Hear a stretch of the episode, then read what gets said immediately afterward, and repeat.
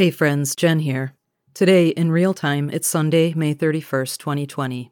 Regular listeners of the show know that April and I usually record a week in advance, and that's true of today's episode, which I'll play for you in a moment. But I also want you to know that today's episode was recorded before George Floyd was killed in Minneapolis, not too far from my home.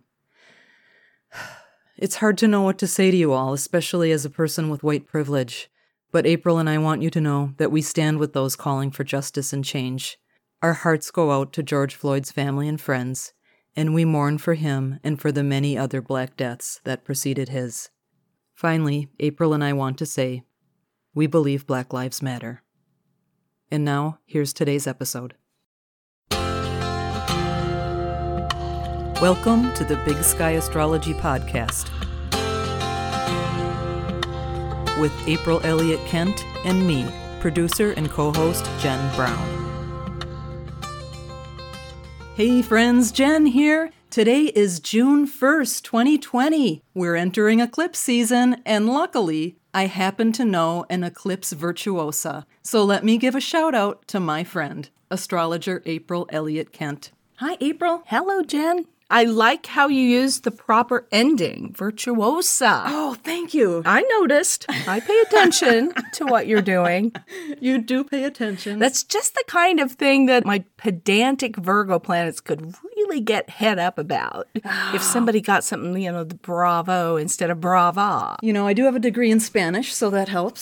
See, that's very true. Well, speaking of words Yes. and Mercury and all things related to it, we want to celebrate this week a couple of people associated with the podcast who happen to have a strong Gemini emphasis in their birth charts. And it just kind of happened that way by accident. Indeed. But they are two of the people that help us bring the Big Sky podcast to you each week. One of them is our transcriptionist, which there is no better job for a Gemini, I think, than a transcriptionist. I agree. And we want to wish him a happy birthday. He will be celebrating his birthday a couple of days after we record this. Happy birthday to our friend. Yes, to our friend. He calls himself the Poised Consultant.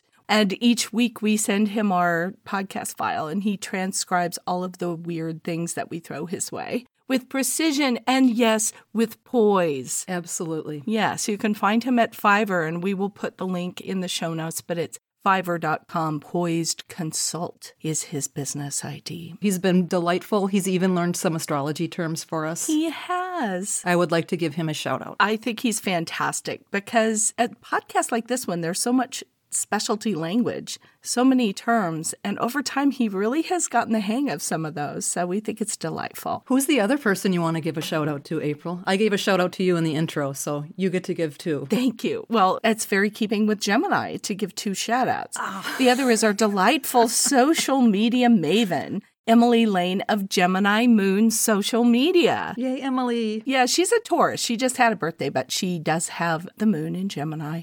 And she creates, for people who follow us on Instagram or follow my profile, I think is where we're posting these things. She creates the most whimsical and clever and adorable Instagram stories for the podcast every week. And it's so much fun. So if people want to reach out to Emily, she is taking more social media promotion work. You can email her Gemini Moon Social at gmail.com, and we'll also put that in the show notes. Thank you, Emily. I adore your little gifts that you do for us. Well, she did that famous one one time with Bob Ross. Bob Ross. I mean, classic. And she did a great one with a cow one oh, time. Yeah, cow. so she brings it. I loved the cow. Emily brings it. Yeah, she's great. Thank you, Emily. We've never met, but I have a feeling I would like you. I know that you would. I have met her. She is adorable. Just based on the stories that you do. it takes a village to create a podcast like this. No, it really does. It's a lot of behind the scenes stuff, and we're we're very lucky. We have a very nice little team. We do. that are working with these things. Well, my friend, let's dive in, huh? There is a lot happening this week. Mm-hmm. Tell us. Yeah.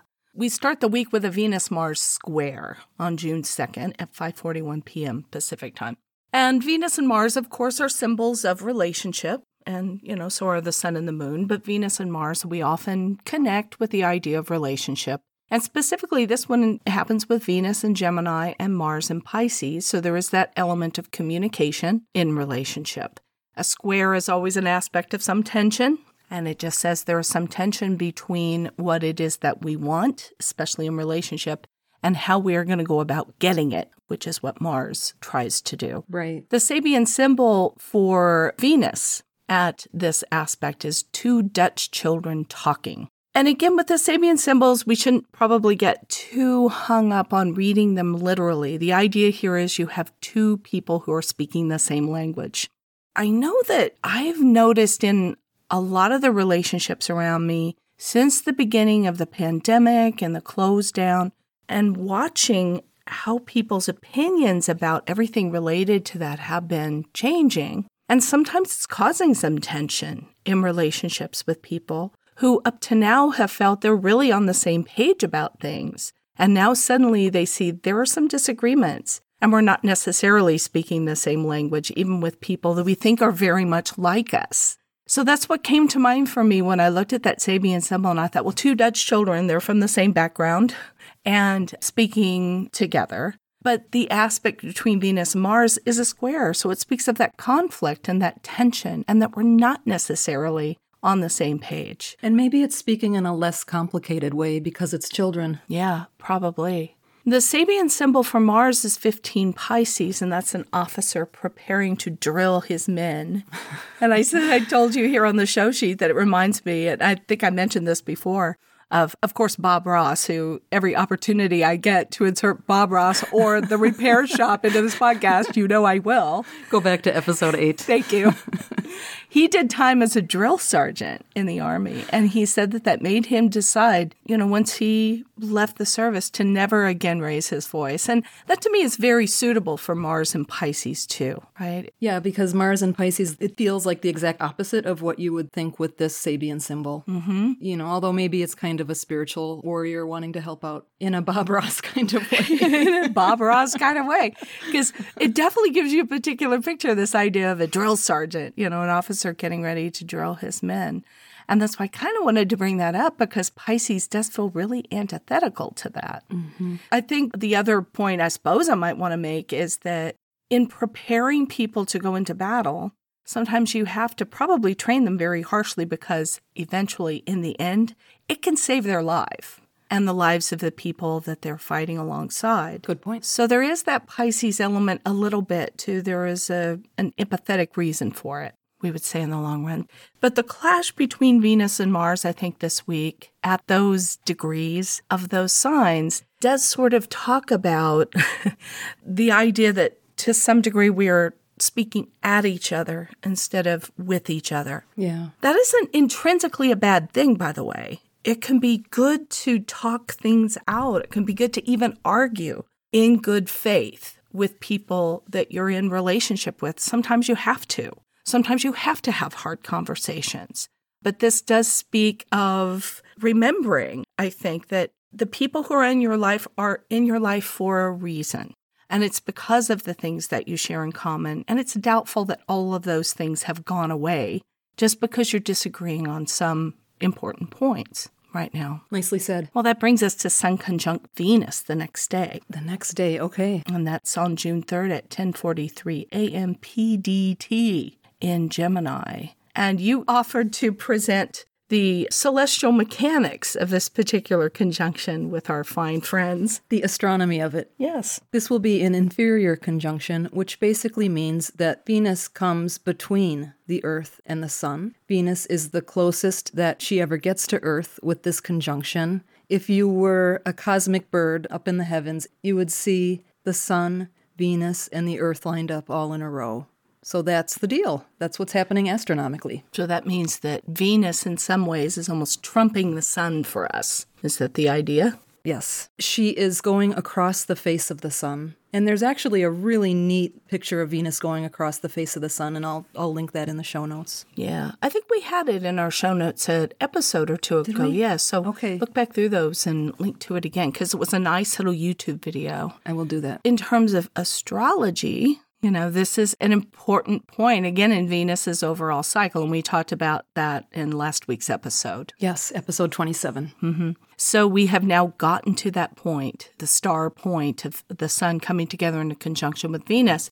So again, it's kind of like a new moon for Venus. It's a new Venus at the beginning of a new cycle. This degree of Gemini, it's 13 degrees of Gemini and change, is important and it will continue to be important for the next five years. So look to where this is in your chart and what house it's in and what aspects it's making to other planets. And it will tell us, hmm, where are you at ground zero and how you're relating to others and how you're relating to yourself. And that is a motif that's going to play out in the coming years. So it's pretty important. Do you have anything around 13 degrees of mutable signs? You know, I have all that stuff in Virgo. I wish everybody could see her face as she says this. All of this stuff in Virgo. Well, I mean, I have the midheaven at Virgo close to this degree, but it's pretty close to my moon. Isn't I was just going to actually. say, isn't your moon right around there? It is, yeah. It's at 11 degrees of Gemini. So this is pretty close. Yeah. And the Sabian symbol for this conjunction takes us a little bit back to the Dutch children because the Sabian symbol here is a conversation by telepathy. And it said to me something about people with whom you're so close, they don't even have to speak your language. You know, it's telepathic. I like that. Yeah, so it kind of goes beyond language and more to the heart and how we're connecting with people on that level. That's exactly what I thought. I thought You it, did? you know, yeah, about conversations without having to verbalize anything, right? Mm-hmm. Conversations without having to speak, and conversations of the heart, which I like for Venus, right there in the heart of the sun. Yes. But of course, Gemini, being Gemini, will always try to speak and favors words above all other things. But this just sort of tells us there's context to it that's important as well. And a lot of communication goes on beyond the verbal level. And part of that is what it's been missing for a lot of people during this time of quarantine, where people are not able to gather together physically with very many people. And you do miss that tactile element that we also associate with Venus, regardless of her sign. Yeah. All right. Well, that brings us to. Ooh, moon watch. I just loved your lead up to that. That was. I have nothing to add to that. That's fantastic. you do. Come on. Moonwatch. It's very Oprah, isn't it? Play it, Jen. Play it. Oh, delightful. Oh, Moonwatch it is delightful. It thrills us each and every week. It's eclipse week. It's eclipse week. We have a full moon, which is a lunar eclipse. Yeah. At 15 degrees and 34 minutes of Sagittarius on June 5th at 12 12 p.m. Pacific time. We talked a bit about this last week, I think. A little bit, yes. Yeah, because I remember us talking about this degree of the mutable signs. Mm-hmm. So, lunar eclipses, they can only happen at a full moon. We get them usually every six months. They happen within two weeks of a solar eclipse.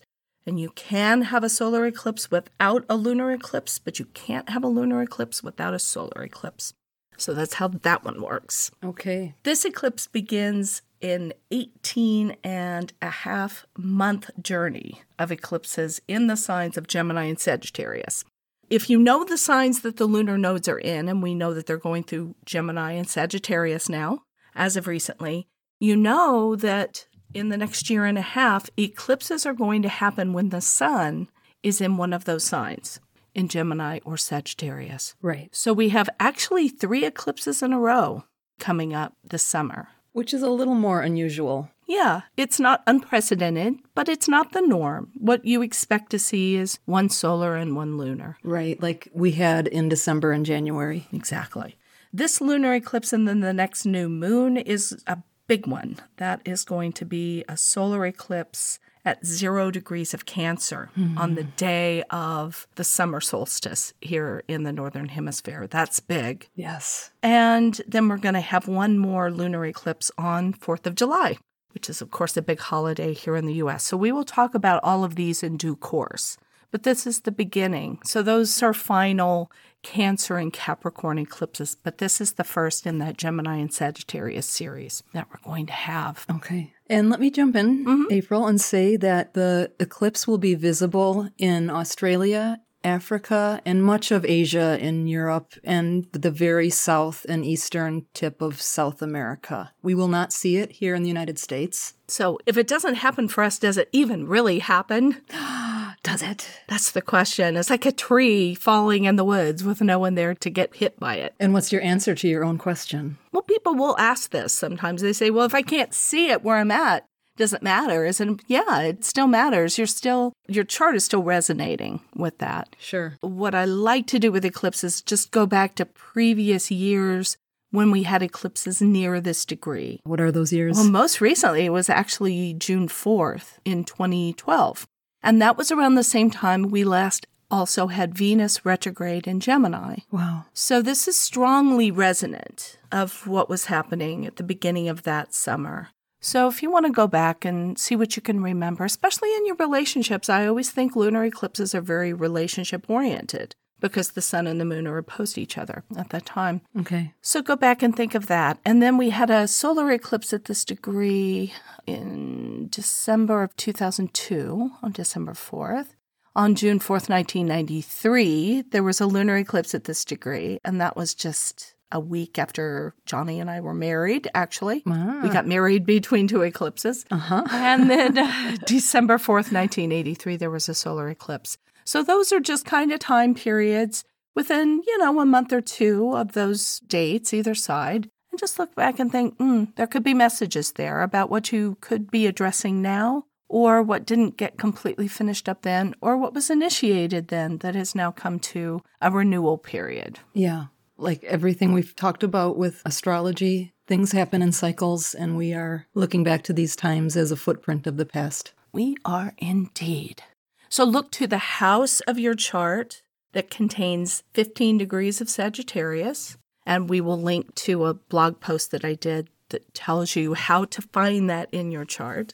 And also if it's making close hard aspects to any planets in your chart. So a conjunction, a square, or an opposition within four degrees, either side. Very good. So if you're a little bit unclear how to find these things in your own birth chart and the blog post doesn't get it done for you, you can avail yourself of my exclusive eclipse report followed by a moon shadow, which you can find at bigskyastrology.com and just click the little eclipses tab in the main menu and it'll take you right to it. It's kind of a nifty little report. It's a cool report. I like it, and it gives you three years worth of eclipses, the series from last year, because in order to move forward, it's important to understand your past, this year's, and the year coming up. It's a well done report. Thank you, Jen. You're welcome. I appreciate that. Yeah. And it does it just kind of makes it easy and lays it all out for you if you're not real comfortable finding your way around your chart. You could also have a reading with April. Oh, you absolutely can do that. Always. Go to bigskyastrology.com and click on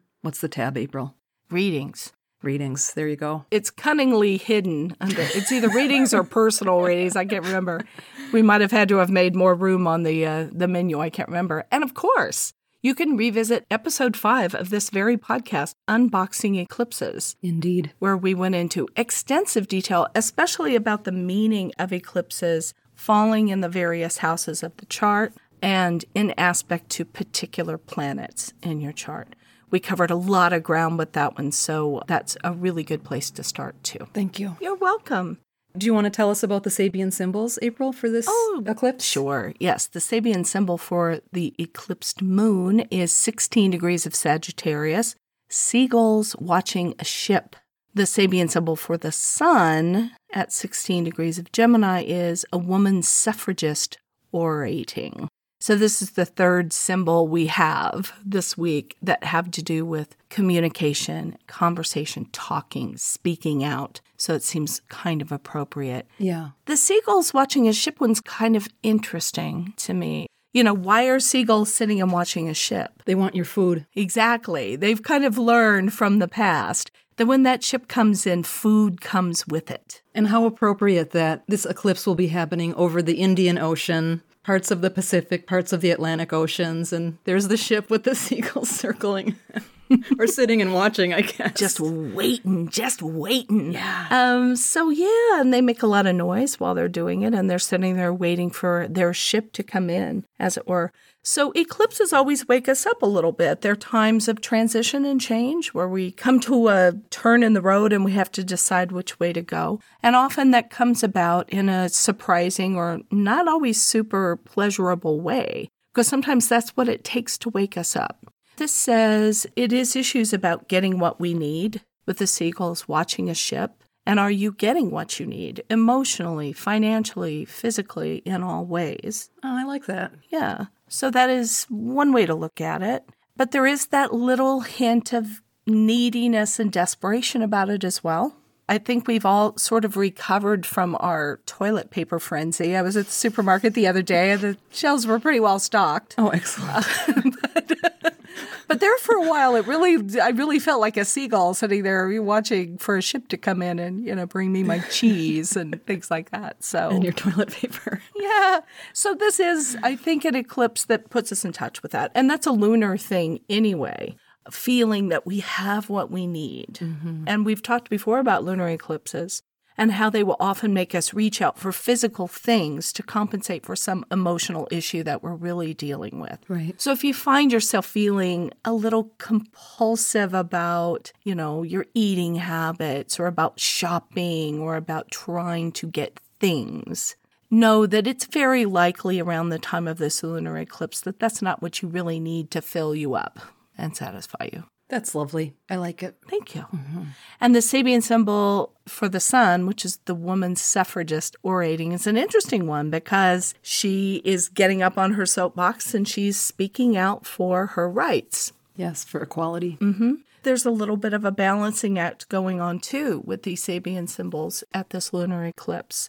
On the one hand, you have, I need this. This is mine. I'm asking for what is mine. And then on the other hand, seagulls kind of like watching the ship and saying, okay, what can I get from this? Sure. Just in really simple terms, it's about balancing out what one person needs against what another person needs and the needs of the one versus the needs of the many and all of the rest of it. And I just realized I'm wearing my equality t shirt. Oh, perfect. Get orating, hey. Jen. Get orating. yes. That's funny. Yeah. So it'll be an interesting eclipse. We'll see what comes of this one. Venus, of course, is near the sun and square Mars, and that's tempering the whole feel of the eclipse week. Yeah. Which kind of brings us to the last aspect we wanted to discuss, which was the sun square to Mars, which comes on June 6th at 12:11 p.m. Pacific time at 16 degrees and 31 minutes of Gemini and Pisces. And I actually looked up when the conjunction was with the mm-hmm. Sun and Mars because if it was during the time we were podcasting, I was going to link to it in the show notes. And it actually was September 2nd, 2019. Mm. The conjunction happened at 10 degrees of Virgo. Okay. And so this is the opening square. Indeed, it is. And that's sort of like when we talk about the first quarter moon. It's the same idea of you've gotten far enough along in the cycle to get a little bit of perspective about what's going on and to get ready to make some kind of move in some direction. I like the Sabian symbol for the sun here. It talks about, I'm going to use the modern interpretation of it because okay. it's a little easier to understand. And it's the head of a robust youth changes into that of a mature thinker. Hmm. And it just says that we're further along in our thinking about something that began back you know, in September of 2019, around what degree of Virgo was it? Do you remember? 10 degrees Virgo. 10 degrees of Virgo, which is where we just had our first quarter moon, actually, at 10 degrees of Virgo. Right. Anytime we're talking about the mutable signs, there is some quality of, well, especially with Gemini involved here, the sun in Gemini, it's about being mentally ready Mars is always about how physically we feel ready to do something, to defend ourselves, to go after what we want. Okay. But the Sun in Gemini, I think, really speaks to that Sabian symbol of mature thought and not just being impulsive, not just going out impulsively to do things, which Mars will tend to do, but thinking it through a little bit before we do. Yeah. What do you think? I actually have a connection to the next symbol. Mm. So why don't you tell us what the next symbol is and then I'll tell you what I think. Ah, the Sabian symbol for 17 degrees of Pisces for Mars. An Easter promenade, which we've actually talked about before. Thank you. I thought we had, and I yes. looked back and I couldn't find it. We had this funny week that was nowhere near Easter, but we had two Easter related Sabian symbols. It's like last week we had those two Christmas symbols, or the week before. Yeah. And I kind of liked what Blain Bovee had to say about this because I hadn't thought it through in this way, but Easter has very much that resurrection quality. And there is something very physical about it, something very dynamic about it. It corresponds in astrology to zero degrees of Aries, really, that energy of new life bursting forth. But that the promenade is that social quality of how we have to kind of do the little dance in the company of others, wearing our Sunday best. He talks about this degree as being the wild man in polite society degree. Say more about that. It's interesting because it kind of sums up Mars and Pisces to me in a way. Mars is the wild man, and our impulses are completely unrestrained. You put them in something like Pisces, and Pisces just never works that way. There's always the sense of for me anyway, there's the connotation of kindness there, or of suffering, or trying to relieve suffering in others, or that that Mars quality is in some way bound up with the Pisces qualities of spirituality, spiritual awakening, spiritual quests, or in some way possibly with physical suffering. So Grizzly Adams comes to dinner. yeah, something like that, I think. Or Sasquatch, perhaps. A very kind. Oh. Um, the Hendersons. What was Harry and the Hendersons? oh, yeah. I never saw that. So this would be the gentle Sasquatch figure who comes to, comes to dinner. Yeah. My connection that I made between this these two symbols is that they both have something to do with rebirth, regeneration, renewal, and here we are with all these planets retrograde right now. Mm-hmm. Yeah, there is a transformative quality about it. It's the sense that because we've gone within, there is implied a process of growth and knowledge and self realization. Because to get from the robust youth to the mature thinker, there's a whole story there of how that happens. It rarely happens overnight. Right. And with the other one, yes, there's the idea of you take that unbridled energy of Mars, you put it in a sign that's a little antithetical, and then you put the two together, and it's like, because I know better, I have to do better. Yeah. For what that's worth. That's lovely. Thank you. Jen, there was a question we had from someone, and this might be a good time to address it. They were asking about the true node of the moon versus the mean node. Yes. It's a question that comes up sometimes. When I was first learning astrology, I used to think the mean node meant angry. Well, I mean, if it's an Aries or something, getting a bad square. And then I realized it was mathematical, like yeah, it's the mean. the average. Well, what happened was back before the advent of computers. See, the moon has this wobble. It wobbles a little bit. And so its nodes don't move at precisely the same rate each day. So, what they used to do was take the average rate of motion over 18 and a half years, which is the whole nodal cycle, and average that out to find the mean position of the node on any given day. I see. But now that we have computers, it's very easy to just find what is the true position of the node, the exact sign, degree, and minute on any given day. Right. Just a couple of weeks back, the true node moved into Gemini. But a lot of people were writing as though it were still in Cancer. And it was still in Cancer if you were using the mean node. Mm-hmm. if you're using the true node, it was in Gemini. And look, this doesn't happen that far apart, but it can be important if you're looking at a birth chart for somebody and you're using mean versus true. It can change the entire sign that their nodal axis is in, and that is significant. Sure. I just use the true node because I figure, well, that's the correct one.